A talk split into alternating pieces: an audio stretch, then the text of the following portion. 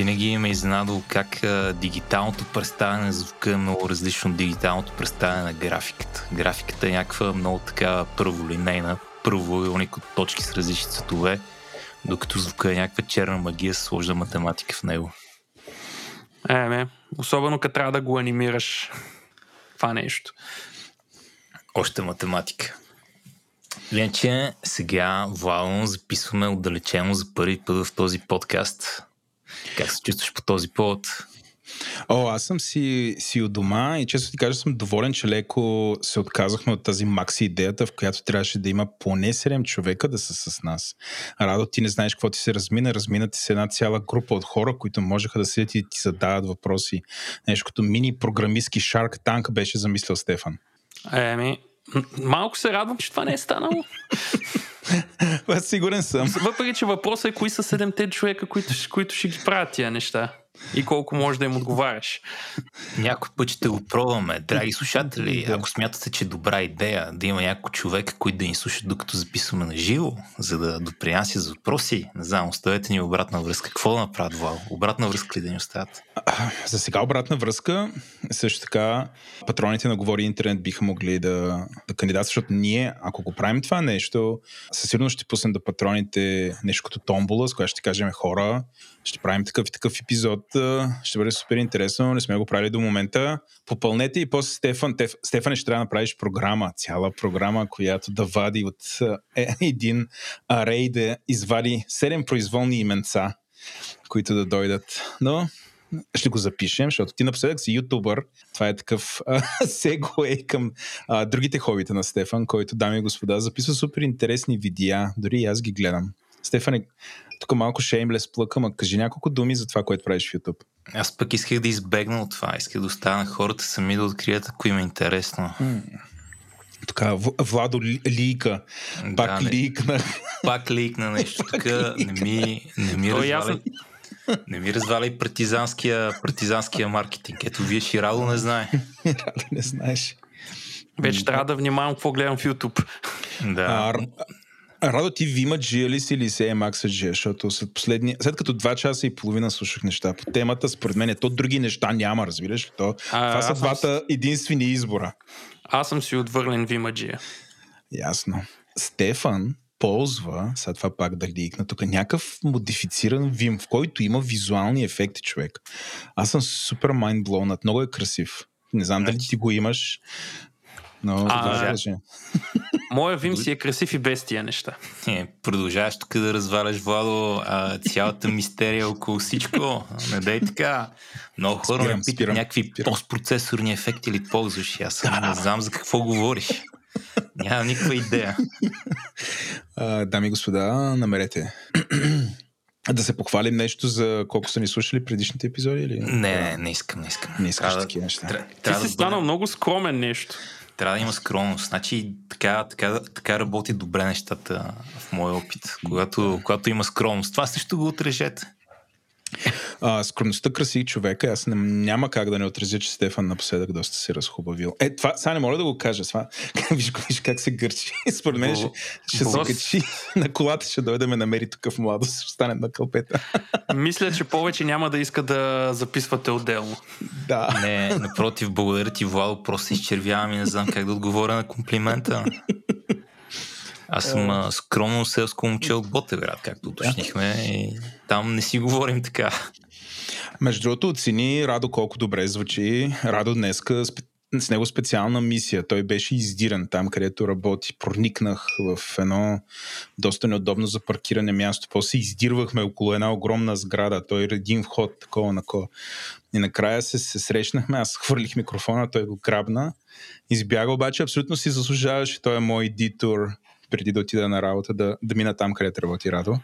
Дори това, Вало, не беше цялата история. В началото на този подкаст видях, че правиш интериорен дизайн, Радо. Размествахте някакви неща да махнете ехото. С Радо къщата, сега според мен ще се прибере там.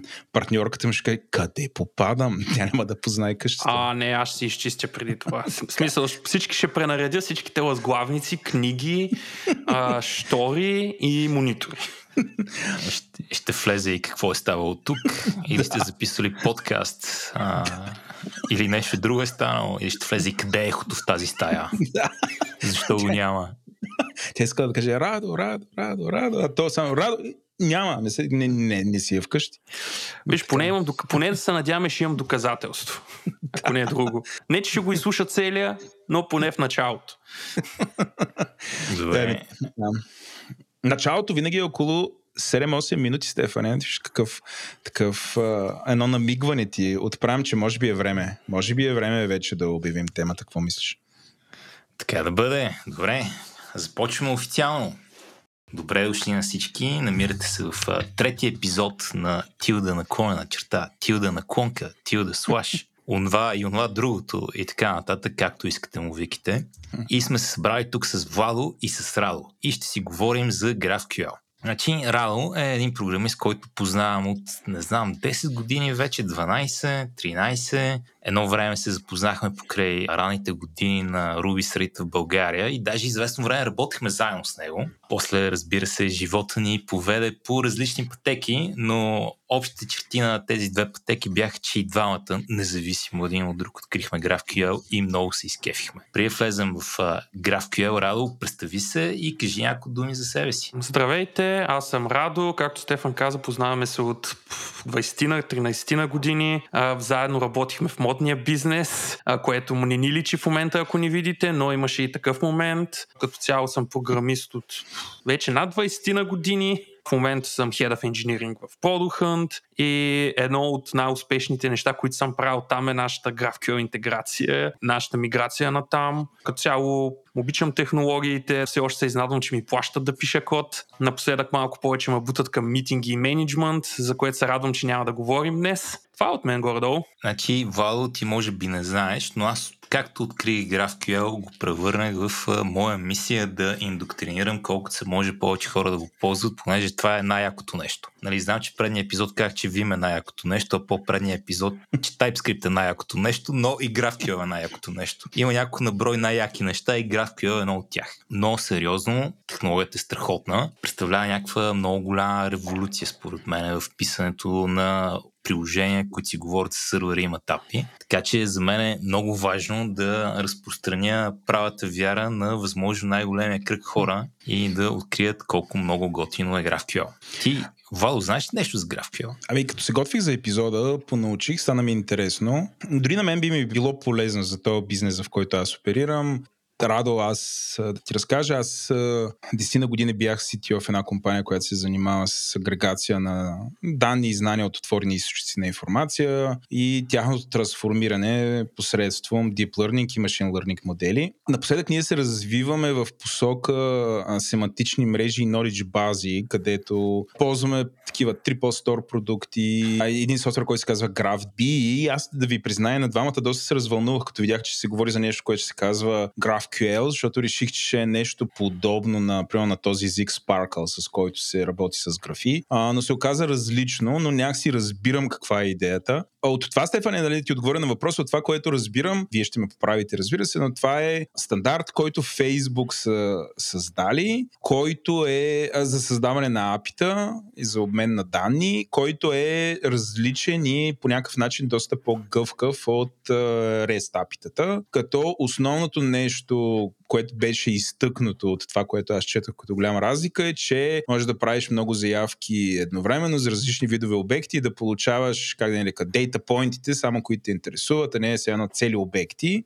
Е такива неща. Така че до тук знам аз, нали, с това влизам в този разговор и съм супер търсещ да науча много повече. Със сигурно, че вие ще ме научите на много повече неща. Нека да пробваме. Нали, защото има хора, които или за първи път го чуват, или са го чували по-рано, все още нямат идея какво е GraphQL и се надяват да разберат от този епизод. Радо, ти как би обяснил на мен какво подявате е GraphQL, ако аз бях един човек, който никога не го е виждал? Какво би ми казал? Това, което бих ти казал е, общо взето за мен GraphQL е по-добра версия на REST. Това, което ти позволява GraphQL е да имаш един сървър, в който си казва, окей, това са всички възможни данни, които мога да ти предоставя, и ти вече като един клиент да си кажеш избирателно, искам това парче данна, искам това друго парче, не искам това парче, не искам това парче, и ти само да си кажеш, клиента да каже точно какво му трябва, без нищо излишно. И общо взето разговора започва оттам, че реално GraphQL е за мен, честно казано, е просто нова версия на REST. Нали, докато в REST ние говорихме за ресурси, в GraphQL говорим за обекти, в REST ресурса е URL, в GraphQL ресурса е просто обекти и конекциите между тези обекти. Реално има ли графи? В смисъл, има ли насочен граф, примерно на обект, субект, relationship между тях? Откъде идва граф? Що са избрали граф за име? Вало, в нали, GraphQL имаш, примерно, може да си моделираш данните както искаш. И да кажем, имаш юзер. Този юзер има роден град. Примерно имаш потребителя Стефан. Така. И той има град, който е Ботевград. Да. Града Ботевград пък обаче има жители или хора родени от Ботевград. Mm-hmm. И те пак са юзери или са нещо друго, но по този начин се оформя графа в GraphQL. Mm-hmm. Имаш юзер, за него може да вземеш родния град, това е релация, стрелкичка от, какви бяха българските термини, върха потребител към върха град, и нали, стрелкичката е роден град, да. И нали, града пък има друга стрелкичка към масив от потребители, които са хора родени от там. Да. Mm-hmm. Друго нещо, защо се казва граф всъщност, е защото първата версия на GraphQL е написана от Facebook и е направена да обикаля техния social graph, който показва Facebook приложение. И точно във Facebook social graph е това, което Стефан каза. Ти имаш Стефан, Ботевград, жители на Ботевград, и ти реално от Стефан можеш да стигнеш до всеки жител на Ботевград с една заявка, а не трябва да казваш отделни ресколове за отделните неща. Извинявайте, ще ме прекъсвам, нали, но това по-скоро го наричам таксономия. Таксономия, която позволява инференс, защото нали, един вид, ти имаш инстанси, прямо, които са всичките жители на Ботевград, и можеш да ги сложиш, нали, да кажеш, те са в Ботевград, ама ние също знаем, че Ботевград е в България, пък България е в Европа и Европа е на земята. И така всъщност нали, имаш всичките тези знания, нали, той инференс, с който върви нагоре, но започвам да се ориентирам. Окей, а колко е стара? Защото Стефан, ти нали каза, аз го открих. Кога го откри? С радо, сега ви имате доста опит. Скоро ли го открихте? Това нова технология ли е нещо, което е, да я знам, на 5-6, на колко години е, Радо? Ами, значи, GraphQL официално излезе 2015 спецификацията. Това е нещо, за което после малко ще говорим, но официално GraphQL е 2015, когато се каза, че Facebook изкараха спецификацията за какво е GraphQL сервер, какво е GraphQL клиент и така нататък, докато Facebook го ползват може би 4-5 години преди това, но само вътрешно в самия Facebook. 2015 е момента, в който света научи за него. Всъщност, какъв е приноса на Facebook и GraphQL някаква конкретна технология ли? Или както аз казах, това е някаква просто спецификация и тя има на различни имплементации. До каква степен съм разбрал това правилно? Facebook реално дефинират протокола, който е GraphQL. GraphQL всъщност е протокол. Като REST е протокол. Нали, няма една компания, която държи REST. То даже няма и точно дефиниция какво е REST. Но Facebook е написал протокола за GraphQL. Тоест, какво представлява GraphQL, какво се очаква от един GraphQL сервер. Те също така провайднаха и няколко референс имплементации на самия GraphQL сервер, но те не държат GraphQL като технология. Реално всеки програмен език си има даже по няколко библиотеки, за които да може да се прави сървър, който имплементира спецификацията за GraphQL. Значи, Владо, ти дам малко цвят, мисли за GraphQL наистина като за REST. В REST, нали, там протокола, с който си говориш, имаш някакви глаголи и получаваш някакъв респонс. Да държим всичко много просто, говориш там с едни глаголи под пост, удриш ни URL-та, подаваш един JSON и получаваш един JSON обратно. Да, нали, да. REST, разбира се, не е ограничен до JSON, но е просто така как сме си организирали API-то, с което да си говорим по HTTP. GraphQL на практика е също, като дори е доста по-рестриктивно. И в него има два компонента. Единия е как правиш заявката. Заявката я правиш към един endpoint и винаги я постваш. И тази заявка съдържа едно от две неща. Или казваш, дай ми тази част от граф. Примерно, вземи потребителя с ID 1, дай ми родния му град, след това дай ми първите 10 граждани, които този човек има, и ми кажи в кое училище и какво са учили, да. За да знам какво си мисля за хората от Ботевград. Като тук идва момент на GraphQL като език. Заявката, като я специфицираш, я специфицираш в специален език, който Facebook се измисли за GraphQL. Той не е нещо много сложно, не е истински език за програмиране, просто е декларативен език, с който казваш, дай ми юзер, на юзера ми дай нещо друго. Много е простичък в интерес на истината. Или заявката ти може да е мутация, с която казваш, добре, промени да кажем на този потребител еди какво си. Имаш две неща, query-та и мутации, с query-та кажеш, дай ми данни, може избереш какво ти искаш. С мутациите правиш промени и те работят малко повече като RPC. Mm-hmm. Дали, не мога да промениш баш каквото си искаш, мога да промениш каквото програмиста на сървъра реши от идея да промениш. Да, от другата страна, която е дефинирал на ниво сървър, нали така? Точно така, да. Yeah. И сега най-важното нещо е, че резултатът е JSON. Като направиш заявката, това, което получаваш, е един JSON. Той има ясно дефинирана структура и тя, нали, следва това, което си поискал като данни, но даш заявка, получаваш JSON. И това е. Не инсталираш някаква специална база, няма тук някакъв специален GraphQL сервер, който ти трябва, просто е как да си пишем апитата по определен начин. Да, а пък клиента може просто да буквално може да използваш REST клиент, който прави пост заявка с body GraphQL query-то и си връща JSON, се едно си работи с REST. Даже ние нещо такова направихме при първата версия, като интегрирахме GraphQL, беше също точно това.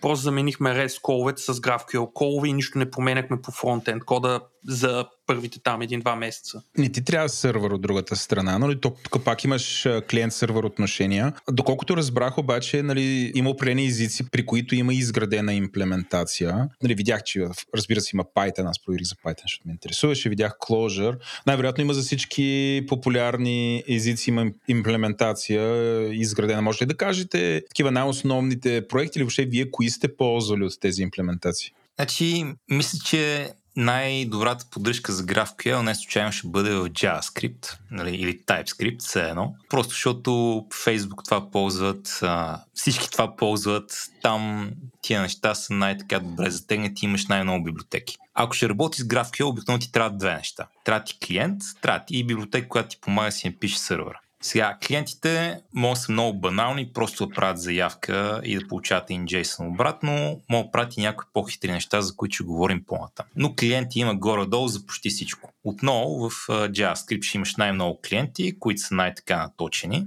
Това ти дава достъп до мобилни приложения, мога да ползваш в React Native и прочее. Но има някои клиенти, които работят и такива, които са native за iOS и native за Android. Има един клиент, който се казва Apollo. Той има native iOS версия, ако пишеш на Swift, и native Kotlin версия, ако пишеш на Android. Май беше Java, а не Kotlin, не мога да си спомня се едно. Всички в момента, дето пишете Android, пишат с Kotlin. Другия момент е сървъра, което, нали, не че не мога да си напишеш GraphQL сървър на ръка, но ти помага да имаш библиотека, която прави това нещо по-лесно. И отново в JavaScript ще имаш едни от най-добрите инструменти, но в Ruby също имаш много добри инструменти за писане на сървъри за GraphQL.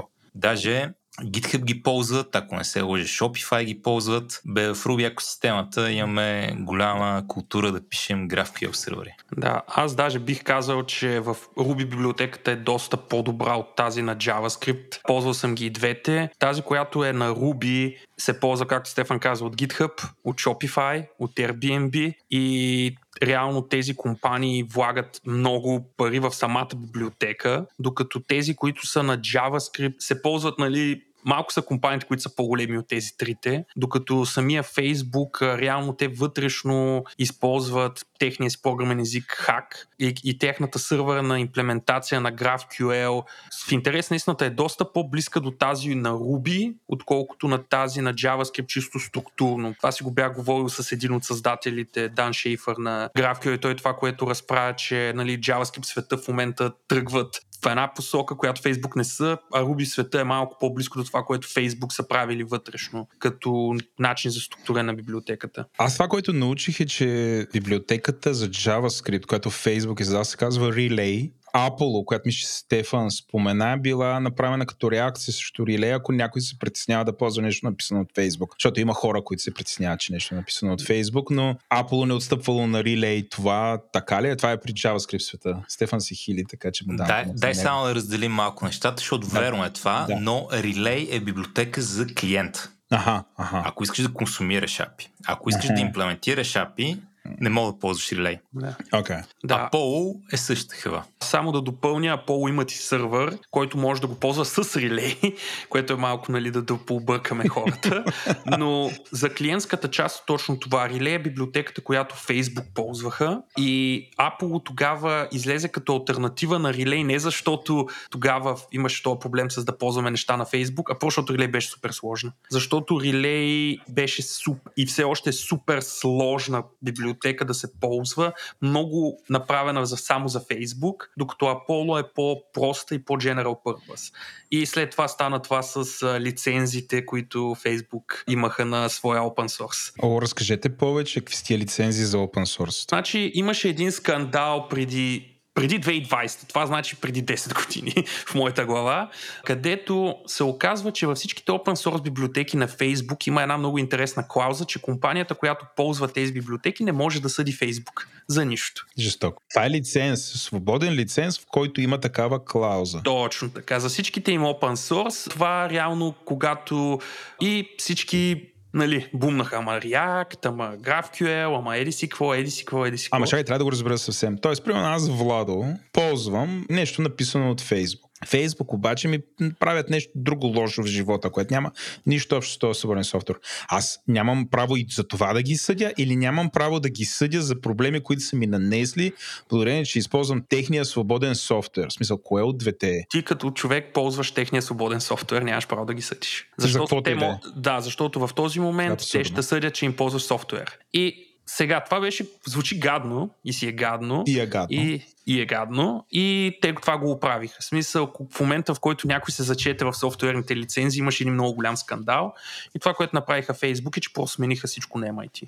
С идеята, не ни съдете нас за неща, свързани с този софтуер. Смениха си лиценза, това, което аз даже си оговорих с някои от девелоперите, които правиха React всъщност. Това просто... Колко девелопъри е, нали, във Facebook четат open source лицензите, минал някакъв адвокат и казва, това е много хубава идея.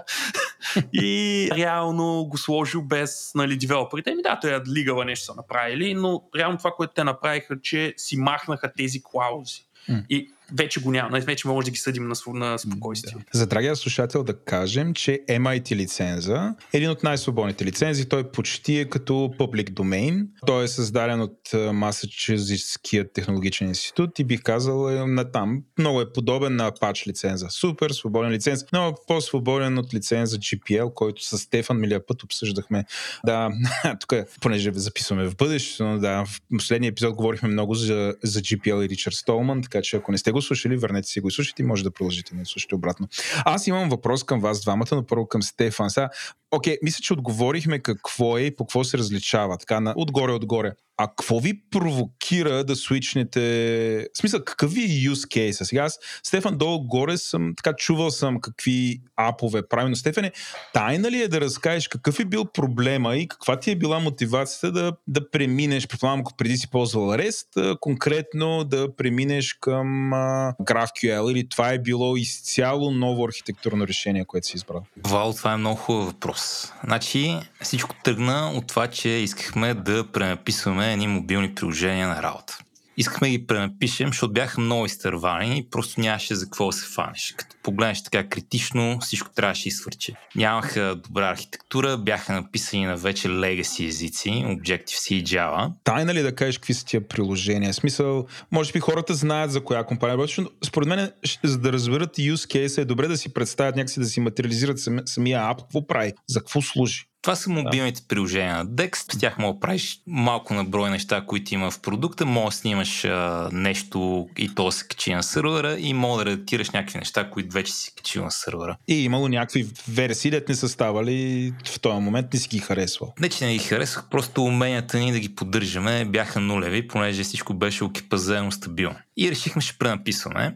И първият въпрос беше: добре, си говорим старото гадно API или ще си направим някакво ново? И решихме, че ще направим някакво ново. И тогава GraphQL беше популярен и седнахме и почнахме да сравняваме. Сега искаме да пишем ново REST API или искаме да пишем ново GraphQL API. И мислихме го и си казахме: знаете ли какво, никога няма да пишем single page app в тази фирма. Така че GraphQL може би не е толкова интересно по тази причина, ама все пак за мобилните приложения има голям смисъл, защото ти дава някакво фичър. Първо, дава силна типизация. Така че всякакви тайпота, които мога да направиш, малки грешки, има инструменти, които пазят още докато компилираш и билдваш нещата. Нали, знаеш дали query-то ти е добре написано или не и знаеш какво точно ти върне и знаеш къде имаш null и къде нямаш null. Просто е така, понеже нещата са добре типизирани. Второ, позволява на мобилния екип, който нали, не е екип, който пише бекенда, да вземе само каквото си иска. Което е супер, защото преди мобилния екип всеки път, като му трябва нещо по-специфично, идва и ти казва: добави ми нов endpoint. И ти си: оф, оставете ме на мира. Те са: няма, ще добавиш нов endpoint. Докато като така напишеш достатъчно голямо графки лапи, те могат да си избират каквото си искат. И нали, няма готов проблем, където на тази страница, т.е. на този екран им трябват малко повече информации, ама са или трябва да избушат 20 заявки да ги вземат, или трябва да отиш да им напишеш нов endpoint, не. Просто почти не те занимават, освен ако нещо вече го няма в апито. И трето, цялото нещо е, понеже силно типизирано, има добри имена, е доста self-documenting. Нали, може си отвориш едно нещо, което се казва GraphQL, нали, GraphQL Export, да си пишеш заявки, да виждаш какви са резултатите, да виждаш схемата на нещата. Просто прави живота на хората, които ползват апито ти, много по-приятен, защото много по-discoverable е всичко, може да си прош query-тата много лесно, всичко е добре типизирано, отново знаеш къде си null, къде не си null и получаваш само каквото си поискал. Дори може да избегнеш целия момент да правиш вършенинг, който в REST API-та се налага задължително. И си казахме: добре, това е много яко, дайте ще го пробваме. Пробвахме го, супер много ни хареса. После решихме, че правим и single page app, там открихме TypeScript и почнахме да ползваме Apollo и в браузъра, за да консумираме също GraphQL API. Даже нещата много хубаво започнаха да сработват, защото к някой имплементира нещо в Single Page App-а, вече има API на готово за мобилния екип. И просто много добре се наредиха нещата между хората, които пишат мобилното приложение и хората, които пишат уеб-приложението и бекенда. Чисто менеджерски въпроси. Това доведе ли до по-бързо внедряване на фичери, които ги има в основния продукт, в мобилния продукт? Вадо, не се ли разбрахме, че няма да си говорим за менеджмент в този подкаст? Ма то това е някаква полза, в смисъл, добре, то не е менеджмент, то е чисто продукт, някакво да practical side. Възикам те, със сигурност ни помогна доста и направи правенето на нови неща доста по-бързо, приятно, забавно, без грешки и така нататък. Радо да ти върна този въпрос, за ти го. Той не си го върна, направо ти го хвърля обратно върху. Ние ползваме GraphQL от 2016, както казах, спецификация след 2015 и ние го ползваме от доста време. Нашия кейс беше, че ние имахме Single Page App, имахме един нормален ап, който някак се стана Single Page App, така случайно, и имахме следния проблем с REST API-то, тъй като сме стартъп и експериментираме супер много, постоянно се променят страници, почти всяка страница има някакъв къстъм контент, нали, имаме един контент, но се представя по различни начини, лоудват се различни неща и в един момент REST API-то ни имаше едно 200-300 endpoint-а, за да са оптимизирани за отделните страници, защото алтернативата беше, като твориш една страница, да ти прави 10 REST call-а, да вземеш елементарни данни, и реално за нас GraphQL беше решение, където ни позволяваше много бързо да итерираме върху продукта, където просто си дефинираме: окей, това са ни high-level domain обектите, които има нашата система, и когато се прави някаква нова страница, да се казва: окей, тази страница ползва само това. И по този начин ни спести супер много работа да правим наново REST API-та. Също така, второто нещо, което много ни помогна, беше, че тъй като тогава ползвахме нещо, което беше flow type, което е като TypeScript, после мигрирахме на TypeScript малко по-късно. Реално GraphQL ни позволяваше да генерираме типове за фронтенда и да си гарантираме, примерно, че ако от бекенда изтрия някой поле, фронтенда ще ми гръмне. И ние реално започнахме така да го ползваме. Най-големият му бенефит беше просто, че можехме много бързо, примерно да имаме 5 версии на една страница, да ги A-B тестваме различните страници и да не се прави REST API или примерно да имаме една страница, дето ни зарежда половината система. Добре, Радо, я ми разкажи как започнахте вие да ползвате GraphQL и какви мутики ударихте в началото? Къде беше болката? Значи, как почнахме да го ползваме? Почнахме да го ползваме, когато аз летях до Сан Франциско и направих един прототайп, една презентация. Окей, тук имаме и този пейдж, профайл страниците в Product Hunt. Това нещо отне един месец на един девелопър да го направи, с REST питата, с всичко. На мен ми отне един полет до Сан Франциско, 20 часа, да го конвъртна към GraphQL. И общо взето направих, окей, вижте колко по-малко код е това нещо, вижте как колко по-TypeSafe е и вижте колко добре работи. Това значи по-малко? 30%, 20%? 50%. Беше, може би, 20 или 30% по-малко код. И това беше с целия плъминг, който трябваше да направим с GraphQL. И тук въпроса на Стефан, нали, какви мутики ударихме. Това, което ние ударихме като мутики, бяха първо... Тогава решихме да ползваме Apollo, защото беше по-проста библиотека. Самата настройка на Apollo беше доста тегава.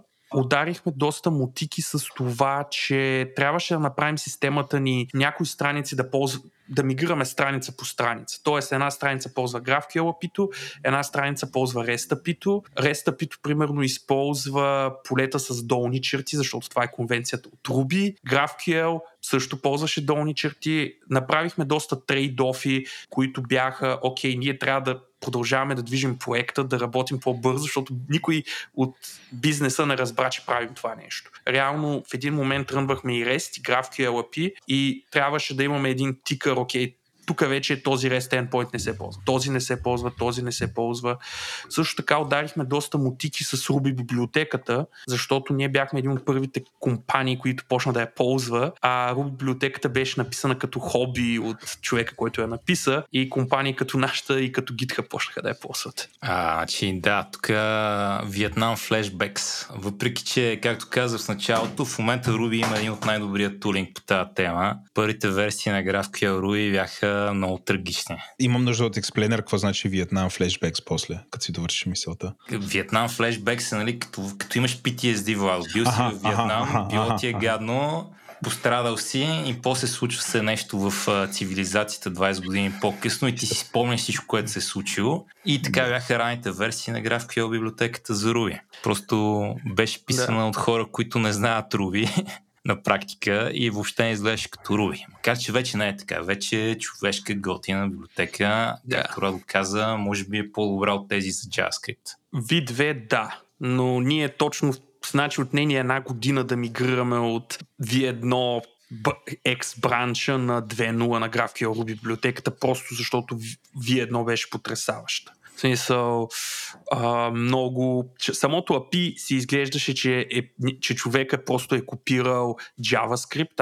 Аз съм си говорил с него, той това каза. Аз видях JavaScript референс имплементацията и я написах на Ruby. И не ползваше всички хубави неща, които ти дава Ruby, нали... Когато почнаха по-така големи компании да я ползват, сло ли почна да става за нещо? Радо, спри. Спомням си за оризовите полета и травмата там. Много гадно беше. За мен едно от най-големите предизвикателства беше писането на сървър. Понеже докато GraphQL прави живот в клиента много такъв по-приятен, зен, райски, писането на сървър става доста по-сложна операция. И тук причината е, че ти, докато пишеш REST, дефинираш няколко ендпойнта, които потребителя може да викне. И те са обикновено относително праволинейни, обаче това е това, което потребителя може да вика. В GraphQL го има също с мутациите. Като правиш промени, определен брой дефинирани ендпойнтове. Обаче, като взимаш данни, не го правиш така. Като взимаш данни, си дефинирал какви типове имаш и какви са релациите между тях. Имаш някои такива входни типа, от които потребителя може да започне. Примерно, дай ми user по ID, или дай ми 10 най-популярни потребителя, или дай ми най-популярния подкаст в България, което сигурно Говори интернет, Yes. И оттам мога да тръгнеш да селектваш каквото искаш на подкаст. Първо мога да кажеш, дай ми водещите на този подкаст, Еленко и Владо. На водещите ми дай хобитата им, Еленко тичане. На тичането ми дай колко човека тичат в тая държава. Трудно не знам. Сещаш се. И за да мога да поддържаш тази гъвкавост, нали, не дефинираш отделни ендпойнти ми, казваш, ей така се резолва подкаст. Като някой ми иска подкаст, ей толкова код изпълнявам, за да му върна име, той толкова код изпълнявам да му върна авторите и така нататък. Авторите са юзери, така че трябва да пишеш резолвери за юзер. Нали, като дойде човек, ей така му резолвам хобитата, ей така му резолвам името и прочее. Това само по себе си не е някакво, нали, много трудно, освен ако не искаш да работи ефективно. Защото тук много лесно може да изпаднеш в N плюс 1 проблеми. Казваш, дай ми всички слушатели, на всеки слушател ми дай името и нямаше много удобно място, на което да кажеш, нали, селекни всички потребители с тия ID-та или селекни имената на потребителите с тия ID-та, ми така трябва да се заобикаля по малко по-специфични начини. И писането на сървър е малко по-предизвикателно. Даже Радо, ако не се лъжа с тебе, веднъж бяхме седнали отдавна да разглеждаме всички лоудър библиотеки в Ruby и бяхме стигнали до извода, или поне аз бях стигнал до извода, че нито една не е година все още, си написах нещо мое. Да, докато аз стигнах до извода, че тази на Shopify си е добре за мен и си я ползвах, но да, спомням си тогава точно това правихме с теб. Гледахме кода, решавахме, окей, как да решим N плюс еднотата, как да ги оптимизираме тия неща. Да, не съм гледал Shopify на библиотеката, наскоро къмитвам си към моя Not Invented Here синдром, но това е един от неостатъците. API се пише по-трудно, обаче за сметка на това, нали, винаги мога да гледаш това позитивно, именно също е по-предизвикателно и по-забавно, нали, решаваш по-труден проблем. Аз бих поспорил, между другото, дали е по-трудно. За мен лично, честно казано, писането на GraphQL е по-лесно от REST, ако си изградил добрите леери абстракция beforehand. Защото, нали, REST звучи лесно, правя някакви неща, връщам някакви endpoint и всичко е супер, но примерно това, което ти позволява GraphQL да правиш, примерно начина, по който GraphQL хендва N плюс еднота, в REST ти някои от тези неща са доста по-трудни да ги усетиш, че ги има, защото аз фреш ще го правя, ще ми е лесно. Други неща като тракинг. Примерно нещо, което е много яко в GraphQL е, че повечето библиотеки, които тракват перформанса на GraphQL, го правят на ниво поленце, а не на ниво endpoint. И примерно в една REST система ти казваш, о, този endpoint се генера за еди си колко време. Докато в GraphQL имаш разбивката на ниво поле, защото обикновено на GraphQL перформанс проблемите са на ниво поле. И другото нещо, което ти позволява GraphQL да правиш като дизайн на API-то е, че много лесно просто си навързваш обектите. С REST трябва да кажеш, окей, индекса ми трябва да върне partial, show-а ми трябва да върне целия и да правиш един тон сериализатори, подсериализатори и в един момент ти пак правиш N плюс едното, но не ги усещаш. Просто е въпрос на тулинг. Добре, два коментара. Тук сега като казваш, имах един колега, който като видя GraphQL каза, абе, пичове, вие си мислите, че е по-трудно, ама не сте писали достатъчно REST API наскоро. Аз съм писал, това е най-досадното нещо на света. Предпочитам да пиша GraphQL API-та, защото, нали, мозъка ми не е умира от това. И другото е прав си, това, че в GraphQL, нали, има силно типизирана структура на всичко, позволява супер много интересен тулинг. Нали, то тракинг на поле, това ставаше от всичко силно типизирано, може да се направи с third party tool. Да, добре, купувам го. Има ли някакво ограничение, каква може да е базата? С какво работи от другата страна? Значи GraphQL, това е нещо, което много хората, като чуят QL, си мислят query language и база от данни. Реално GraphQL не му трябва база. Значи каква е базата, няма значение. Може даже GraphQL ти отзад да е REST API, примерно на някакъв друг сервис. Може да обединяваш две бази с REST. GraphQL това, което просто прави е, че ти казва за това поле, извикай тази функция и ми вземи данните от някъде. Откъде идват тия данни, самия GraphQL не го интересува. Примерно при нас може да се направи GraphQL query, които взима данни от Postgres, от Redis и прави REST call да вземе от някакъв third party сервис нещо. Реално това е една от другите силни точки на GraphQL е, че е много добър леер, който примерно да го сложиш пред останалата ти гора от сервиси, микросервиси и бази и да даде за фронтенд един унифициран начин да си достъпваш до данни. С Elastic може ли да работи? Да, няма никакъв проблем. При нас го има това. Примерно в Product Hunt, ако примерно направиш search, това нещо удря Elastic, от Elastic след това ако се наложи, удра Postgres, за да вземе вече индивидуалните данни за резултатите, и удра и Redis, защото го ползваме за кеширане на някои определени полета. И реално с една GraphQL заявка удра 3-4 различни бази и си ги ползва без никакъв проблем. Стефане, тайна ли да разкажеш при вас какъв е сетъпа? Смисъл, кои са технологиите, каква е базата? Преди ти говоря на този въпрос, към малко задълбая към това, нали? Ам, няма, да забравиш, база... няма да забравиш, да. Няма си забравя или ще се направя, че няма да забравя. Аз ще запомня. Това е такова много, много често срещана грешка при хора, които са чули GraphQL и започнали си представят какво е, без да се седнали и го погледнат. Нали, аз бях така в началото. Но наистина, както нали, REST-а мога отзад да сложиш какво ти искаш, така и зад GraphQL мога да сложиш какво ти искаш. That being said, има библиотеки, които ти използват цялата база, цялата схема на базата в GraphQL API. И мога по-още такава библиотека. И дори ако правиш вътрешен тул, може би не е лоша идея. Но не е това идеята. Идеята не е да си изсипеш схемата на външния свят, а си моделираш нали, обектите в домейна и релациите между тях точно както искаш. И отдолу реквестите се сервисват с каквото решиш ти. Кефти заяв към Postgres, кефти заяв към Elastic, кефти фърляне на зарчета и връщане на рандом данни. Просто пак, ако за момент се загубите, си спомнете, че това е като REST, просто един протокол. Какво се и зад него, един програмист знае. А ти отговоря на въпроса, ние ползваме PostgreSQL, ползваме Redis, ползваме Elasticsearch, като всички други останали нормални хора.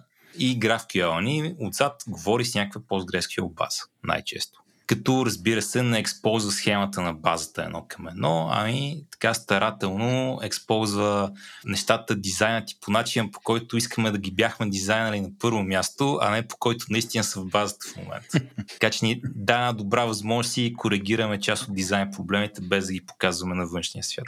Да, това, което Стефан каза, между другото, е нещо, което мен ме изненада, като почнах да работя с GraphQL, е, че по много интересен начин ти позволява да мислиш за самите обекти, начина по който ти са структурани данните в системата. Нали? Защото в базата, да, базата обикновено е някаква кочина, просто защото има много данни и с времето се слагат, но GraphQL съм забелязал, че е този леер, където можеш наистина да си експознеш домейн термините, домейн обектите по начина, по който фронтенда и потребителите всъщност ги разбират. И честно казвам, нали, преди много често аз като дизайнвам някакви неща, много често мисля, окей, каква ще е GraphQL схемата на това нещо, преди да почна да мисля база и така нататък. Даже понякога нямам GraphQL неща, просто защото е по-такъв чист начин да се сложи едно ниво на абстракция върху, окей, този мръсен сторидж, където трябва да слагаме данните в базата, защото по-бързо, добри датабейс практики, но in the end of the day, нали, информация трябва да е accessible за юзерите. Аз имам въпрос към Стефан. Ако един дейтабейс системен администратор чуе Радо в момента, дали ще иска да го набие след това изказване? Особено за мръсния сторидж. Как ти звучи това? Зависи от дейтабейс администратора, Владо. Зависи от дейтабейс администратора. Ако вие сте дейтабейс администратор, искате да ни кажете дали бихте набили Радо или не, моля, използвайте формата за обратна връзка в този подкаст. Ти съгласен ли си с Радо, че можеш да използваш GraphQL по някакъв начин да коригираш несъвършенствата в базата? Ама това някакси не поощрява ли тогава хората наистина да мажат отзад в базата, да правят каквото си искаш, защото разбираш на едно друго ниво, да, ще бъде оправено ти си? Значи всички от доста време го правят това и съм стигнал до извода, че всичко поощрява хората да мажат. Нали? Каквото и да правиш, не мога предотвратиш това хората да мажат. Те просто като решат да мажат, започват да мажат и нищо не мога да ги спре. Няма сила на този свят. Единството, което мога да контролираш, е да не мажат без да искат. Демек, нали, мога да избереш технологиите така, че да не настъпват мутики без да искат. Ами, нали, поне мутиките, които са настъпали и мазаляка, който са направили, да се го направи съзнателно, а не несъзнателно. Така че не съм голям фен на идеята, дай тук да даваме на хората инструменти, които ги ограничават и ги пазят от това да мажат. По-скоро предпочитам да дам на хората сложно оръжие, с което, нали, да се застрелят, ако не са внимателни, и после да разчитам на естествения подбор. Защото, нали, тия дете не са внимателни, се застрелват и оцеляват само тия дете са внимателни. Да. Има го и другото, което аз как да кажа, това с базата основно е, че много често, когато съхраняваме данните в една база от данни, ние ги съхраняваме с идеята, че трябва да е ефективно за съхранение, ефективно за querying и общо заето, когато, нали, се дизайнва една база, се взима тези неща под предвид. Когато дизайнваме един фронтенд, ние го правим да е удобен за потребителите и затова се получава този дисконект между база, фронтенд и това, че и го има и другото. Базата много често е по-трудно да се промени. Най-трудното нещо да се промени е да имаш 1 милион юзера и да трябва да променеш, да преименуваш примерно колона, защото не е... Това даже не е специфично за GraphQL. Нали? В REST API също модела, който ексползваш, е най-да е по-човешки, най-да е по-таргетиран за клиента, отколкото схемата в базата. Нали? Даже добра практика е да имаш леко различен ексползват модел в API-то и запазен в базата, отколкото да ексползваш червата на всички детайли от базата. Така че да, това не е нещо дори GraphQL специфично, макар че GraphQL ти го прави доста по-структурирано и приятно. Супер радикален въпрос, той към двама ви. Защо да ползваме това ниво, т.е. да имаме още едно ниво на усложняване, що просто не работиме директно с базата? Супер олдскул. Добре, стига сега. Някой 100% се го задава. Да, давай. Security, нали? Не мога да оставиш потребителя да има директен достъп до там 5, 6, 7, 8 или какъвто беше порта на PostgreSQL. Сега, мога да направиш един endpoint, където му дадеш да направи каква тискиш заявка и да я изпълниш и трябва да се автентикира по друг механизъм, а па не мога да дадеш да правиш съвсем всички заявки. Но дори това не е основният проблем. Основният проблем е, че той идва, когато имаш клиент, който или не контролираш, или не контролираш напълно. Първо, Владо, като правиш едно web приложение, решавам днес, ще променя нещо, деплойвам нова версия и съм аз. Рефрешваш и мога да я ползваш. Обаче, ако правя мобилно приложение и ти си го инсталираш днеска, аз утре като пусна апдейт, ти няма непременно да апдейтнеш утре. Мога минат 6 месеца, мога минат 7 месеца, мога мина една година и ти, понеже си разглезен Apple потребител, също ти беше Android потребител, нали? Аз съм разглезен Android потребител, да. Понеже си разглезен Android потребител, ще искаш приложението да продължи да работи без да апдейтваш. И нали, аз като собственик на бизнес ще искам все пак потребителите ми да не реват, че приложението ми щупа. И сега ме поставяш тази ситуация, където има клиент, който зависи на нещо, което искам да променя. При това говорим с внимание, че това е приложение, което аз съм направил. Ти може да си някакво third party, което ми използва API-то и съвсем да нямам контрол над тебе. И ето тук и до този момент, където искаш да скриеш някои детайли и да мога да ги променяш, без това да зависи от нищо външно. И схемата на базата е нещо такова. Така че, игнорирайки всички други проблеми, най-важната причина да не използваш базата директно е, че когато имаш клиенти, които са малко извън твоя контрол, не мога да променяш схемата. А схемата е нещо, което ще променяш често, защото ще правиш грешки и после искаш да ги коригираш. И ако изпаднеш ситуация, където добре, сега да коригирам версия, трябва да апдейтна всички клиенти и няма контрол над тях, става много голям проблем. Затова REST-апитата обикновено правят версии. Нали? Не променяш REST API, то им пускаш втора версия, трета версия, четвърта версия и дебнеш клиентите да са на възможно най-нова версия. Но ексползваш си базата, нещата стават, нали, заковани в камък. Другото нещо е, че много често, когато ти порасне приложението, не ползваш една база. Както говорихме, имаме Redis, имаме Elastic, имаме Postgres, понякога имаш втори Postgres и ако трябва всеки твой клиент, примерно два мобилни апа, фронтенд или някой друг да знае, окей, аз преместих тая таблица в тая другата база, защото е по-бързо. Това е имплементационен детайл, който е много по-труден да се разбере. Или аз ползвам тая база, защото Elastic е по-добре за full text search, колкото Postgres. Или въртя някакви такива неща. И в единия момент също така много често от базата не държим пълните данни. Примерно там държим данните в много суров вид и трябва някаква декорация на тия данни. Забелязали ли сте някъде GraphQL да афектира перформанса на цялата система?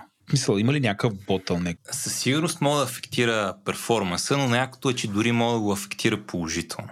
Нали, сега първо, както си говорихме по-рано, мога да правиш N плюс едно заявка без да искаш, ако не си написал апито културно. Този проблем е решим, мога да си направиш умни лоудери, както аз съм си направил, или дори мога да ползваш библиотека, която решава този проблем вместо тебе, както Радо е направил. Но това са начините, по които мога да загубиш перформанс. Начините, по които мога да спечелиш, е, че комуникацията между клиент и сервер става много по-структурирана и финна. Например, получаваш само това, което искаш. Ако отидеш сега и питаш GitHub REST API-то за примерно първите 30 pull request-а в кой си проект, те ще изсипят, нали, имената, които те интересуват и ID-тата, които те интересуват, обаче ти дадат един тон глупости с тях. каква ли не информация, включително и hate-to-us линкове, които са супер много шум. Ще изсипят 3 мегабайта JSON, от които те интересуват 200 килобайта. Първото нещо, което GraphQL ще ти помогне е, че не. Ще получи само това, за което си попитал. Сървъра има шанс да не изчислява излишните неща, по-малко трафик по мрежата, абе бижу.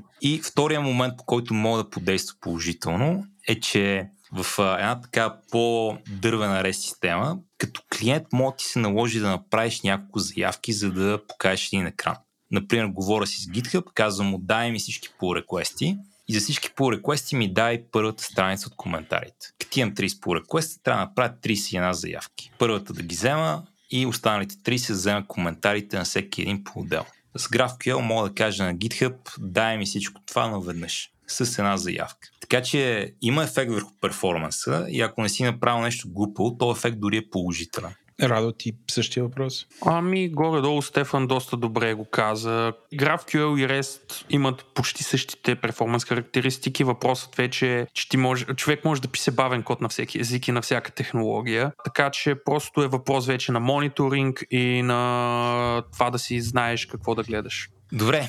Радо, дай тук да направим едно обобщение. Така, отново за тебе, накратко, кои са най-големите предимства да избереш GraphQL пред нещо друго? Защо го ползваш накратко? Няколко неща. Основните причини, за които го ползвам, първо, че ми дава TypeSafe схема, която е строго типизирана и върху която мога да би, когато пратя GraphQL заявка, да ми върне окей, аз съм сигурен, че резултатът е каквото очаквам. Второто нещо е GraphQL тулинга, особено във фронтенд частта, за начина по който се интегрират различните тулове с GraphQL неща, като GraphQL, Apollo. И третата причина е, че за мен лично е много по-лесно да пиша backend API с GraphQL API-тата, отколкото в момента REST. Доста повече тулове имам за оптимизация, доста по-мога да направя така, че моите инженери да имат еднакъв език на GraphQL и го виждам като един много добър междинен леер за системата. Ти защо намираш GraphQL за едно от най-яките неща ever? Значи аз като тебе бих започнал с Type Safety. Всичко е силно типизирано и това просто дава един тон бенефити. Второ, позволява ми да разплета хората, които пишат клиента от хората, които пишат сървъра, защото вместо по 100 заявки на месец за направи ми нещо в API-то, мога да има по 3 заявки на месец направи ми нещо в API-то, образно казано. Трето, супер self-documenting. Имаш някъде някакво GraphQL API, отваряш един графикъл към него и мога да го откриеш сам, без да четеш, експериментирайки, пишеки query-та, копипействайки ги обратно в там, къде че ги правиш, въобще бижу е. Много готино се работи с него. Но нито едно от това не е най-якото нещо на GraphQL. И в интерес на истината, първо като научих GraphQL и го ползвах година, все още не бях открил най-якия фичър на GraphQL. И когато най-накрая се светнах кое е якото, бях въй как съм могъл толкова много време да се кефя на GraphQL, без да оценявам за какво наистина трябва да се кефя. И това нещо за мен беше, че поради всички тия причини, които споменахме, елиминира дейта стора от клиент. Нали? Ако ползваш преди, не знам, някакво време React, обикновено го ползваш с Redux и правиш някакви заявки към REST заявки към сървъра, те ти вършат данни, ти ги записваш в Redux и интерфейс ти е функция на всичко, което е в Redux. Променяш нещо там, интерфейс ти се променя. И пише едно количество код там, диспачери и какво ли не, които реагират на нови данни, които са дошли, записването им в стора и така нататък. И първоначално това, което не бях оценил е, че като ползваш нещо като Apollo, или като ползваш нещо като Relay, те успяват да елиминират 90% от този стор, който иначе поддържаш сам в Redux. И всичките use case-ове, които остават, също може да си хендълнеш много по-лесно и много по-просто по някакви други начини. Така че това за мен беше едно от най-яките работи. Елиминираха Redux-а и понеже GraphQL е така дизайнът, позволи на някой да напише клиент, който едновременно и стор и всичко работи просто брилянтно. Това всъщност е една от бенефитите, които ние видяхме много рано, защото при нас Redux-а беше станала една голяма кочина и обикновено нещата, за които го ползвахме, беше обзет да си имплементираме собствена база данни в клиента, която да държи неща, да трябваме да я синкваме и беше доста сложно, докато когато почнахме да ползваме Apollo, това позволи реално да ползваме Apollo като централен стор и реално да си кажем окей, къде е source of truth? Source of truth е в Apollo, правим си GraphQL, той се реално се държи вътре интернал базата и прави нещата доста по-чисто. Да, ти тук си започна с Apollo.js, нали така? Ами да, ние гледахме тогава Relay и Apollo и това, което видяхме е, че Relay беше твърде сложен и като цяло си мисля, че е добро решение, защото след това Apollo избухна. В момента пак бих ползвал Apollo, въпреки че има нещо, което се казва URL, което е малко по-проста версия на Apollo, защото Apollo е доста сложен като стор, но е доста удобно. Аз започнах Apollo първо от iOS клиент и iOS клиента няма нито много от фичерите на JavaScript клиента, нито добрата му документация. И така, затова дълго време не бях схванал как успя да ти разкара стора. Обаче в момента, в който почнах да ползвам Apollo.js, тогава ми се наредиха нещата. Да, особено един фичър, който между другото много малко хора знаят в Apollo, изненадващо, и той един от най-ките му фичъри е заредил си някакви данни, примерно заредил си списък с постове и постовете имат поленце дали текущия потребител е гласувал и колко гласа има този пост. И когато се екзекютне мутация, която примерно добавя нов волт и тази мутация върне апдейтнат обект само с дали юзера е гласувал и броя на гласовете, UI автоматично се апдейтва и това, че UI автоматично се апдейтва, ти нищо не трябва да пишеш. Ти просто казваш, окей, екзекни ми тая мутация, UI се апдейтва сам, на всичкото отгоре Apple имат нещо, което го нарича оптимистик UI апдейтс, където казва, аз мисля, че GraphQL ще върне това. Това искам да го повторя, защото това ми е любимия парти трик. Всеки път, като правя презентация за GraphQL, примера, който избирам, ето тук е един браузър на GitHub репота. Ето тук ти показвам репотата и дали си ги старнал. И нали, виж, това е стараното, това не е стараното. И дай сега да направим мутация, като натиснеш звездичка да старнем репот. И пускам мутацията, карам го да работи, нали, като натиснеш бутона да си изпълнява мутацията и вече магически бутона се променя от, нали, празна звездичка към пълна звездичка, без да съм написал нито един ред код за това. И съм добре, сега как стана това? Я ми обяснете, it's magic. Много е впечатляващо първия път, като го видиш. Да, и прави UI е доста по-приятен. И това другото, което е другия парти трик е, ами виж, тук няма loading state, аз като натисна бутона звездичката веднага се светва. Въпреки че кода до сървъра още се процесва.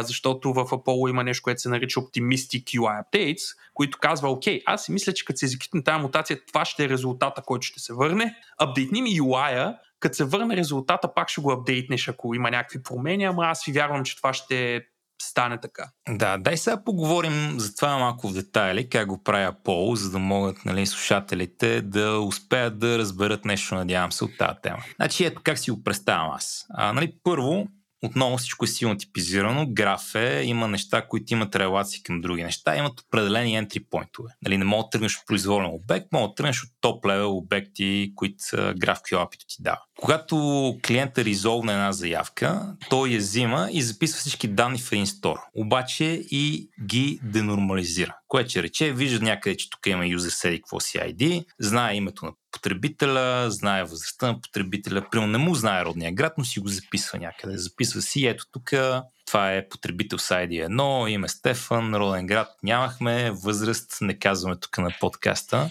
възрастта на Стефан е тайна. Аз я знам. О, не, добре. И аз я знам. Не е тайна, легя се. Не знам, що реших да се правя на чувствителен за това, че вече съм възрастен.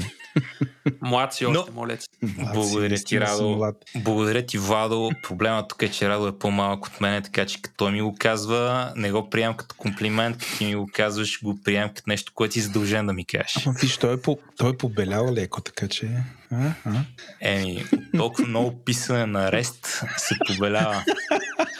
Виж се, пак все още не си с моята генералска коса, където и имам бели бакенбарни черно отгоре. Да се върнем назад. Така. Apollo взима и записва тия неща така т.е. денормализирано, да мекнали това са юзерите, това са детайли. И сега, интересният момент е първо, че като дойдат някакви нови данни, примерно на този потребител името му вече не е Стефан, ами е, не знам, с Стефан К, нямам идея.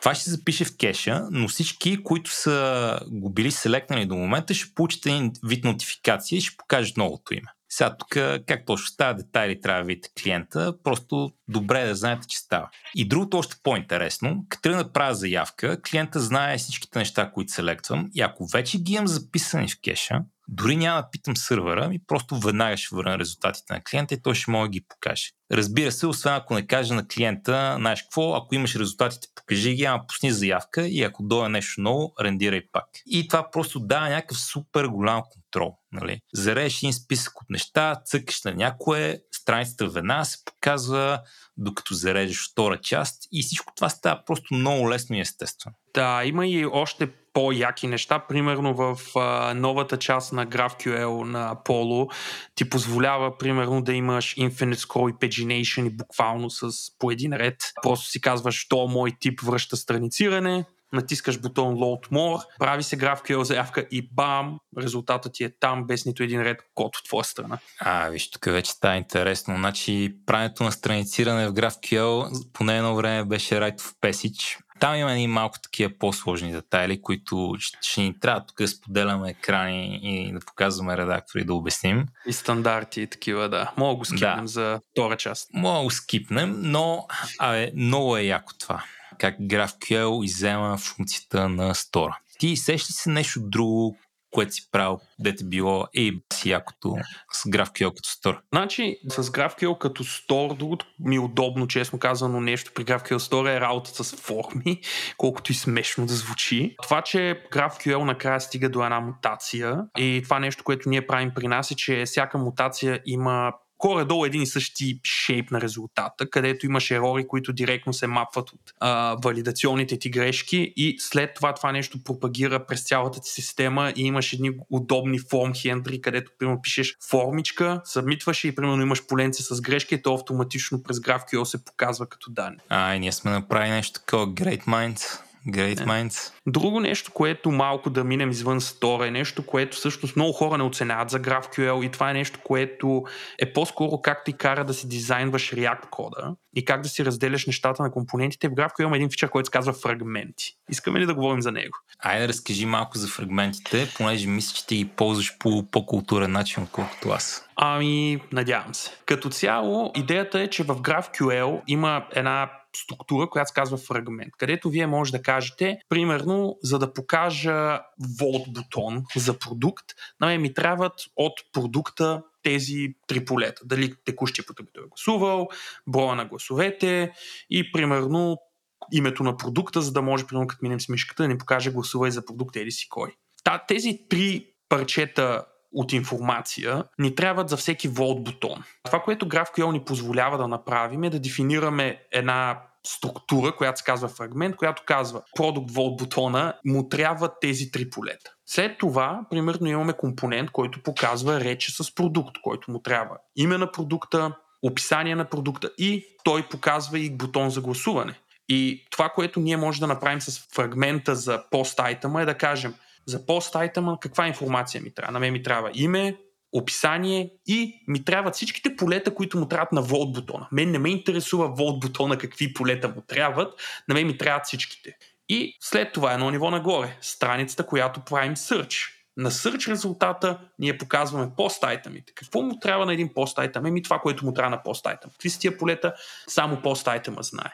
И по този начин ние си изграждаме едно дърво от фрагменти и компоненти, където всеки компонент знае само две неща. Какви полета ми трябват на мен и кои други фрагменти ми трябват за моите компоненти деца. И по този начин, когато правим UI и когато си изграждаме GraphQL заявките, те са доста чисти, защото ние примерно отваряме GraphQL заявката и виждаме, в тази GraphQL заявка ние рендираме пост-айтъм. И примерно, ако за пост-айтъма искам да сложа примерно колко коментара има за този пост, просто добавям този компонент, неговия фрагмент и GraphQL API-то само си фечва тези данни. И от цялото това нещо може да си отново да изграждаме типове. По този начин, реално всеки наш компонент е изолиран и всеки наш компонент има много ясен вход на данни. Да, пробвам аз да го обясня по друг начин. На практика, всеки компонент, той си казва това част от данните иска от сървъра и всичките данни за една по-сложна страница се сглавят така на едно място по-нагоре и с една заявка взимаме всички данни. Нали? Обаче всеки компонент си знае на мен това ми трябва и вместо нали, да си го написал на едно място на отгоре и просто да поставяш компонентите пред свършен факт, какво имат и какво нямат. И пак нали, става с една заявка, а не с много малки заявки. Точно така.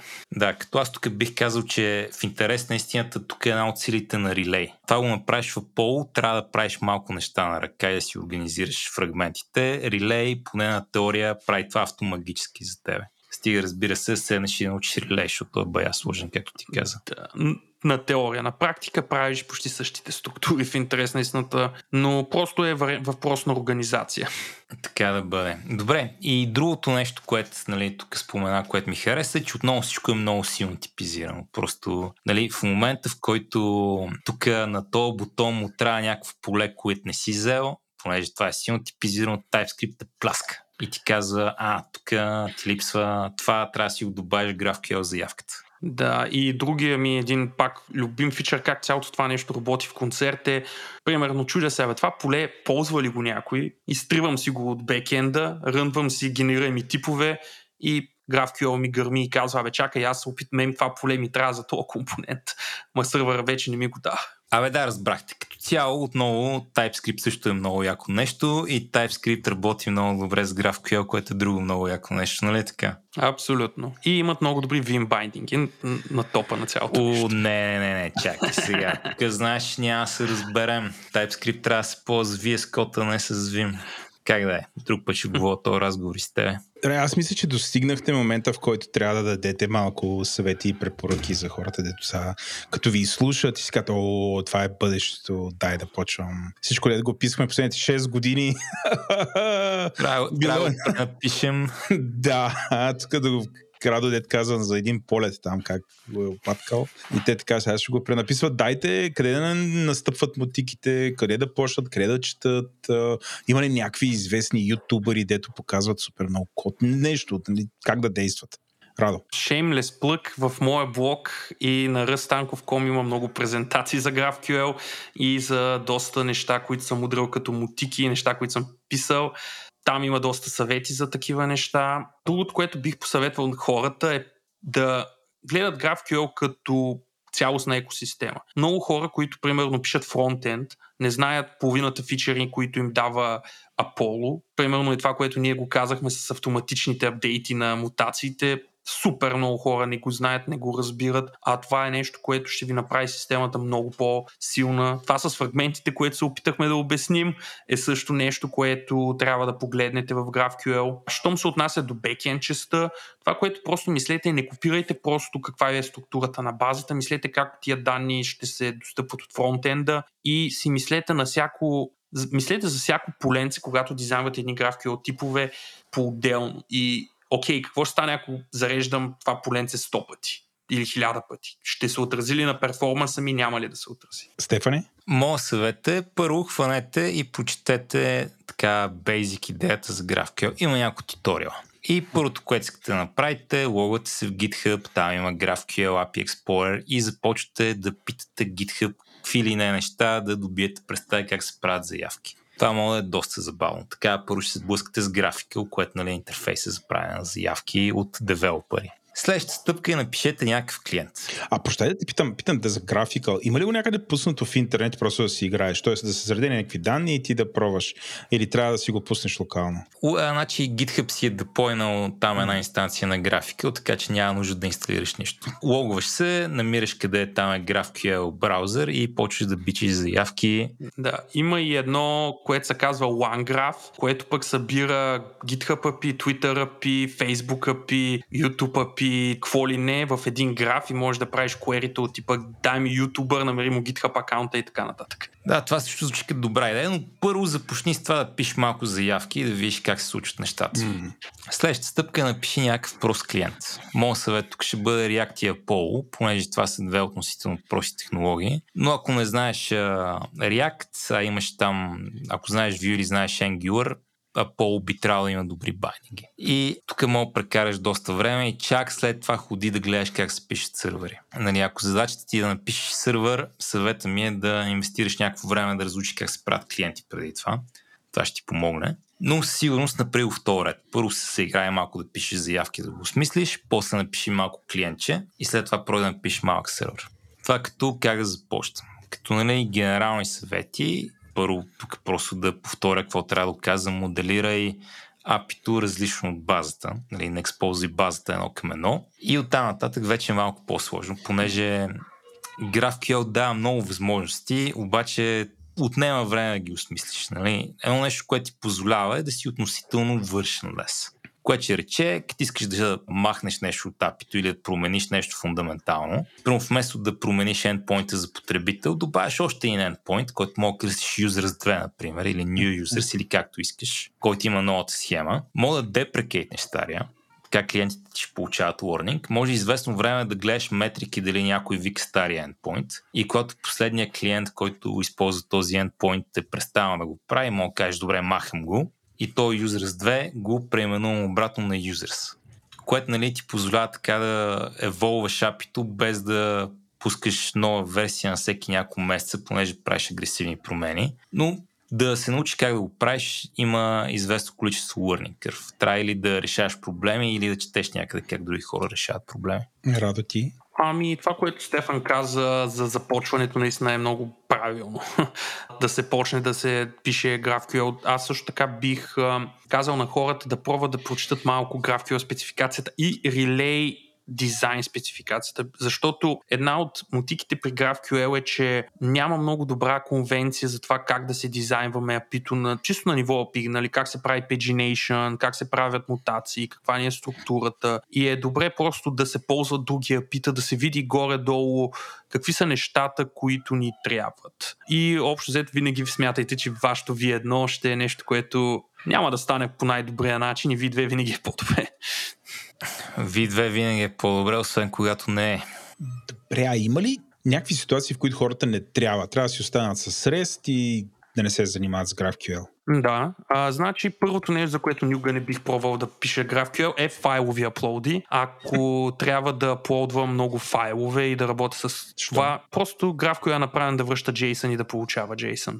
Ако трябва вашето API да генера нещо различно от JSON, разбира се, GraphQL не е опция. Другото нещо, за което GraphQL не е добра опция, ако имате някакво API, което е основно четене, всичките ви клиенти връщат един и същи резултат и ще го кеширате на ниво HTTP, на ниво HCDN, просто имате някакво супер просто API. Примерно, на повечето приложения, които правя, имам някакъв URL, който е примерно /status, който казва дали това приложение е живо.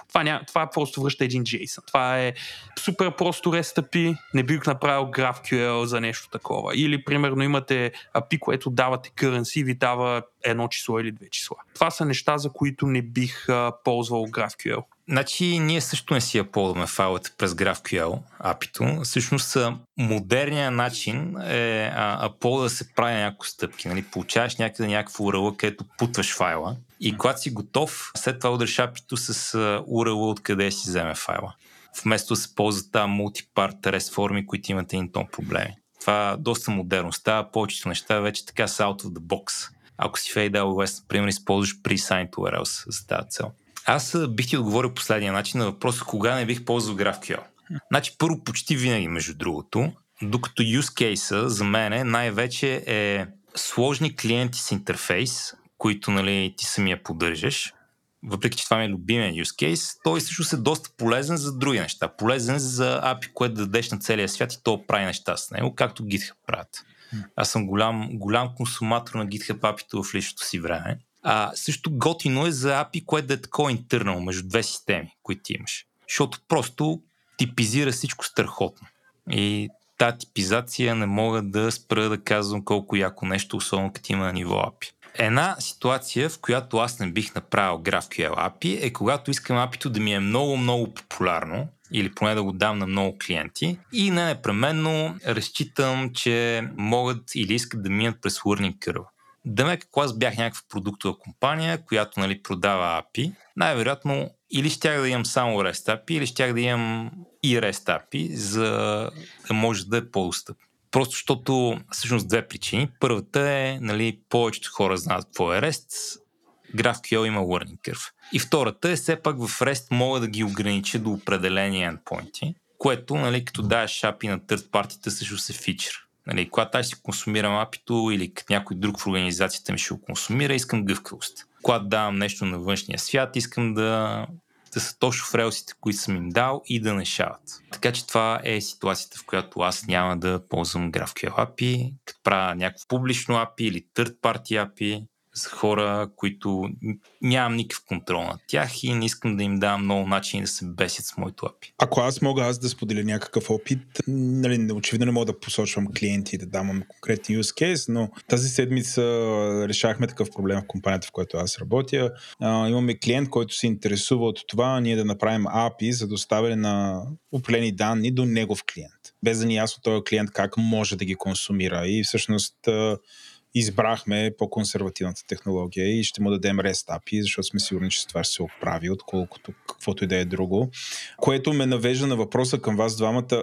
В момента хората по-подразбиране биха се оправили с REST по-лесно спрямо GraphQL или няма никакво значение, ако им дадеш, примерно ето аз давам им GraphQL, те биха ли се оправили? В смисъл, еднакъв ли би бил девелопмент от другата страна за консумацията на данните, които аз бих дал? Според мен в момента все още за девелоперите е много по-лесно да колнат REST, просто защото за GraphQL те си мислят, че винаги има някаква магия.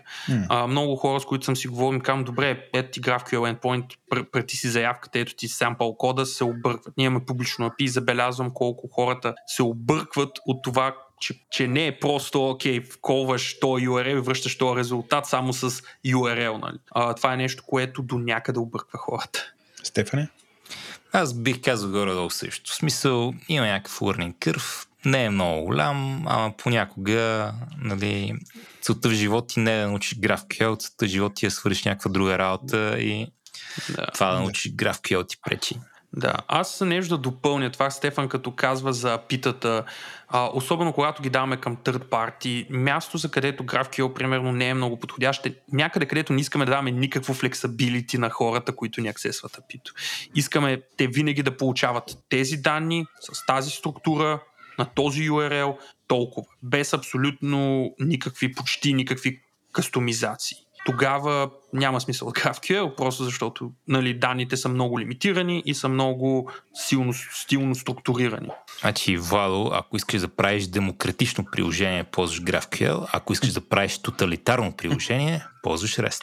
Някои хора това, което правят, има няколко библиотеки, където ти си правиш GraphQL API и върху него си правиш REST layer за хората, които не им се ползва GraphQL и могат да си ползват REST и отдолу REST-а всъщност вика GraphQL API-то. Това съм го виждал на няколко места на хора, които са си мигрирали REST API-то към GraphQL. Правят си GraphQL кода и хората им викат REST-а, обаче вътрешно REST-а си прави GraphQL query и го подава през engine. Имаше някаква книжка, където, нали, споменах тая идея и бях казали, това също е лоша идея. Аз съм фалил много голямо око на тая идея и въпреки препоръката на книгата, чакам един момент, където ще пром, защото на теория ми звучи много добре. Значи, тя е много хубава, когато мигрираш данни. В смисъл, когато просто искаш да старото ми API да работи, да не се налага да му поддържам кода с сериализаторите и всичкия този крап и не ми е някакъв праймари източник. Също така работи много добре, примерно GraphQL, това, че схемата ти е отворена, понякога не искаш хората да имат това флексабилити, искаш да им кажеш само определени данни. Точно, аз искам да я ползвам за едни ситуации, където някои наши партньори искат API и в момента мога да им кажа, вижте какво ползвате GraphQL API-то, ама не мога да ви гарантирам, че няма го щупя, но мога да ви дам REST API малко по-късно и това REST API мога да ви гарантирам, че няма го чупя. И това REST API си мисля да го имплементираме точно с, нали, HTTP, т.е. REST endpoint, който отзад просто прави GraphQL заявки. Много ми е интересно да вие как се получи, когато най-накрая се да ми го имплементираме. Да, това е нещо, което някой друг път може да си поговорим за точно тази част с third parties, как се правят custom API-та, къде GraphQL би помогнал. Преди да си тръгнем, последен въпрос от мен, който със сигурност трябва да е за бъдещето. Окей, ако приемем, че настоящето и най-якото нещо в момента е GraphQL. Задава ли се нещо, което е по-яко от него? Аз тук порових малко в интернет, имало едно нещо, което се казва AskQL, което било за след GraphQL, настройвал го и така нататък. Мисля, какво се задава, нали, ако чисто визионерски трябва да погледнете, има ли нещо по-яко за напред или има ли нужда да има по-яко? Почнем с Радо и после Стефан задължително. Някой ден се появи на този етап. не съм видял. Много от алтернативите, които идват на GraphQL, са неща, които са окей, трябва да използвате нашия сървър или трябва да използвате това, нали, както и SQL до някъде. Докато GraphQL, според мен, е просто като протокол. Той е като REST, той е като и SOAP, не искам да споменавам тази дума, но той е просто протокол. Някой ден, нали, има си някои лимитации, има си някои неща, някой ден може да дойде нещо, което ги решава. Може би когато се смени модела на работа на приложенията, би имало смисъл от нещо такова. Някои хора примерно минават на gRPC-та и на други такива неща, чисто заради performance-wise. Някои приложения имат смисъл, но като цяло на този етап не виждам нещо, което да е някаква много очевидна алтернатива. Иначе щяхме да говорим за нея днес. Значи, добре, че първо пита Радо, аз имах време да погледна бързо какво е SQL. Аз видях, че ти гледаш от очилата ти, се отразява сайта. Това са очилата, които не са засрещи. Да, сега. Значи, първо за мен е преди всичко всъщност, нали, няма сребърни куршуми. Нали, GraphQL не е, въпреки че едно от най-яките неща, не е, нали, супер универсалното нещо и всичко да прави с GraphQL. Това ще бъде следващата итерация, всъщност не знам. Хвърлих поглед на SQL, сега, нали, беше 30 секунден поглед, струва ми, че решава друг проблем, но по-същественият пойнт е, че за мен е интересно екосистемата и тулинга. Всъщност някои GraphQL и Data Rail се пошегува с SOAP, ама ги имаше и в SOAP едно време. Това, което нямаше в SOAP, е хубав тулинг навсякъде, който хората да не мразят. Така че, каквато и да е следващата инкарнация на това, ако въобще има такава, нали, тя ще бъде не кое е най-така бистрата идея с много яки работи в нея, а кое също се е стигнал до момента, където има добър тулинг около него, така че хората да могат правят неща. Защото в крайна сметка всичките инструменти са нещо второстепенно, нещо, което учиш да решиш някакъв истински проблем, а не нещо, което учиш с академична любов към него. Така че не знам, не мога да ти кажа. Най-малкото, въпреки че има доста тулинг за GraphQL от тия дни, има още много тулинг, който може да се направи. В смисъл, отново това, че всичко... Например? Например, нещо, което е много интересно, е да мога да анализираш потребителите, които правят заявки, кои филдове на кои полета резолват. Ма, сега съм спешен, че го има, мисля, има го, да, че има такова. Ама има някои такива платени продукти. Може да си напишеш нещо сам. Ние сме си написали нещо сам, защото платения продукт ни е много глупав. Някой може да прави готин open source tooling. Или може да си направиш сам, не е толкова сложен в интерес на истината. Има, нали, тулинг, който ти казва тази промяна, която си направил в схемата, дали ще щупи нещо или е backwards compatible. Такова вече има, преди време нямаше. Е, такива са нещата, покрай които GraphQL доста може да се развие. Също в него има, нали, място за метаданни и тия метаданни могат да се използват по много интересни начини, които, нали, не мога да предвида в момента. Но някои могат да правят относително умни и хитри библиотеки, които правят някои неща out of the box. Примерно Apollo покрива едно 80% от нещата, за които ти трябваше Redux едно време, ама не покрива останалите 20%. Може би някой ще измисли начин да покрие още 10 от тях или още 15 от тях. Има още доста поле за иновация и за тулинг. Как да кажа? Абе, много ексайтинг цялото нещо. Добре, Вало, ми ще си поговорихме достатъчно. Аз и Радо, успяхме ли да те убедиме, че GraphQL е едно от най-яките неща, да станеш програмист, да почнеш да пишеш апита и следващото апи да си го направиш с GraphQL? Всъщност да, за разлика от предишния път, когато трябваше да избирам между Vim и Emacs, аз избрах VS Code. И почти не бях набит в собствения си дом. Всъщност да, абсолютно съм убеден и съм сериозно с всички програмисти, до които имам някакъв допир, те не са малко, нали, бих им го пропагандирал това, че трябва да бъде разгледана тази технология, трябва да оценим поне в нашата компания. Надявам се да има и такъв ефект и за хората, които не слушаха. Но да, изглежда много добре. И другото, което искам да ви кажа като човек, който... Писал съм код спорадично и много отдавна, но много набързо разгледах този тул, който вие споменахте преди малко, който служи да си правиш заявки. И заявките са безобразно прости, направо са семантични. Буквално само пише на английски език, което на фона на неща, като, пак да кажа, Sparkle, ако щете и, нали, SQL езиците, нали, супер просто беше. Бях изумен колко добре е направено. Наистина беше достъпно. Не знам на мен ли ми се стори така, но наистина е супер достъпно като и начин да си правиш заявките. Добре, страхотно, Владо, радвам се, че успяхме да те индоктринираме. За колегите на Владо, които ще бъдат индоктринирани от него задочно, съжалявам много, не ми беше това целта, надявам се поне да го направи по хубав начин. И ти предлагам да приключваме до тук. Супер. Има още много, което мога да се каже за GraphQL, ама доставим на хората удоволствието да го разцъкат сами. Радо, като наш гост, заключителните слова са твои. Благодаря на всички, които ни слушахме. Благодаря на майка ми, баща ми, цялата ми рода, която ще слушат подкаста. Също така благодаря на вас, двамата, че ме поканихте. Благодаря на Владо за този микрофон. Предполагам, ще иска да му го върна някой ден. Ако може такова. Ще се погрижим. И като цяло мисля, че се получи доста добра дискусия. Както Стефан каза, буквално може да говорим още часове и дни за това нещо, но някой друг път.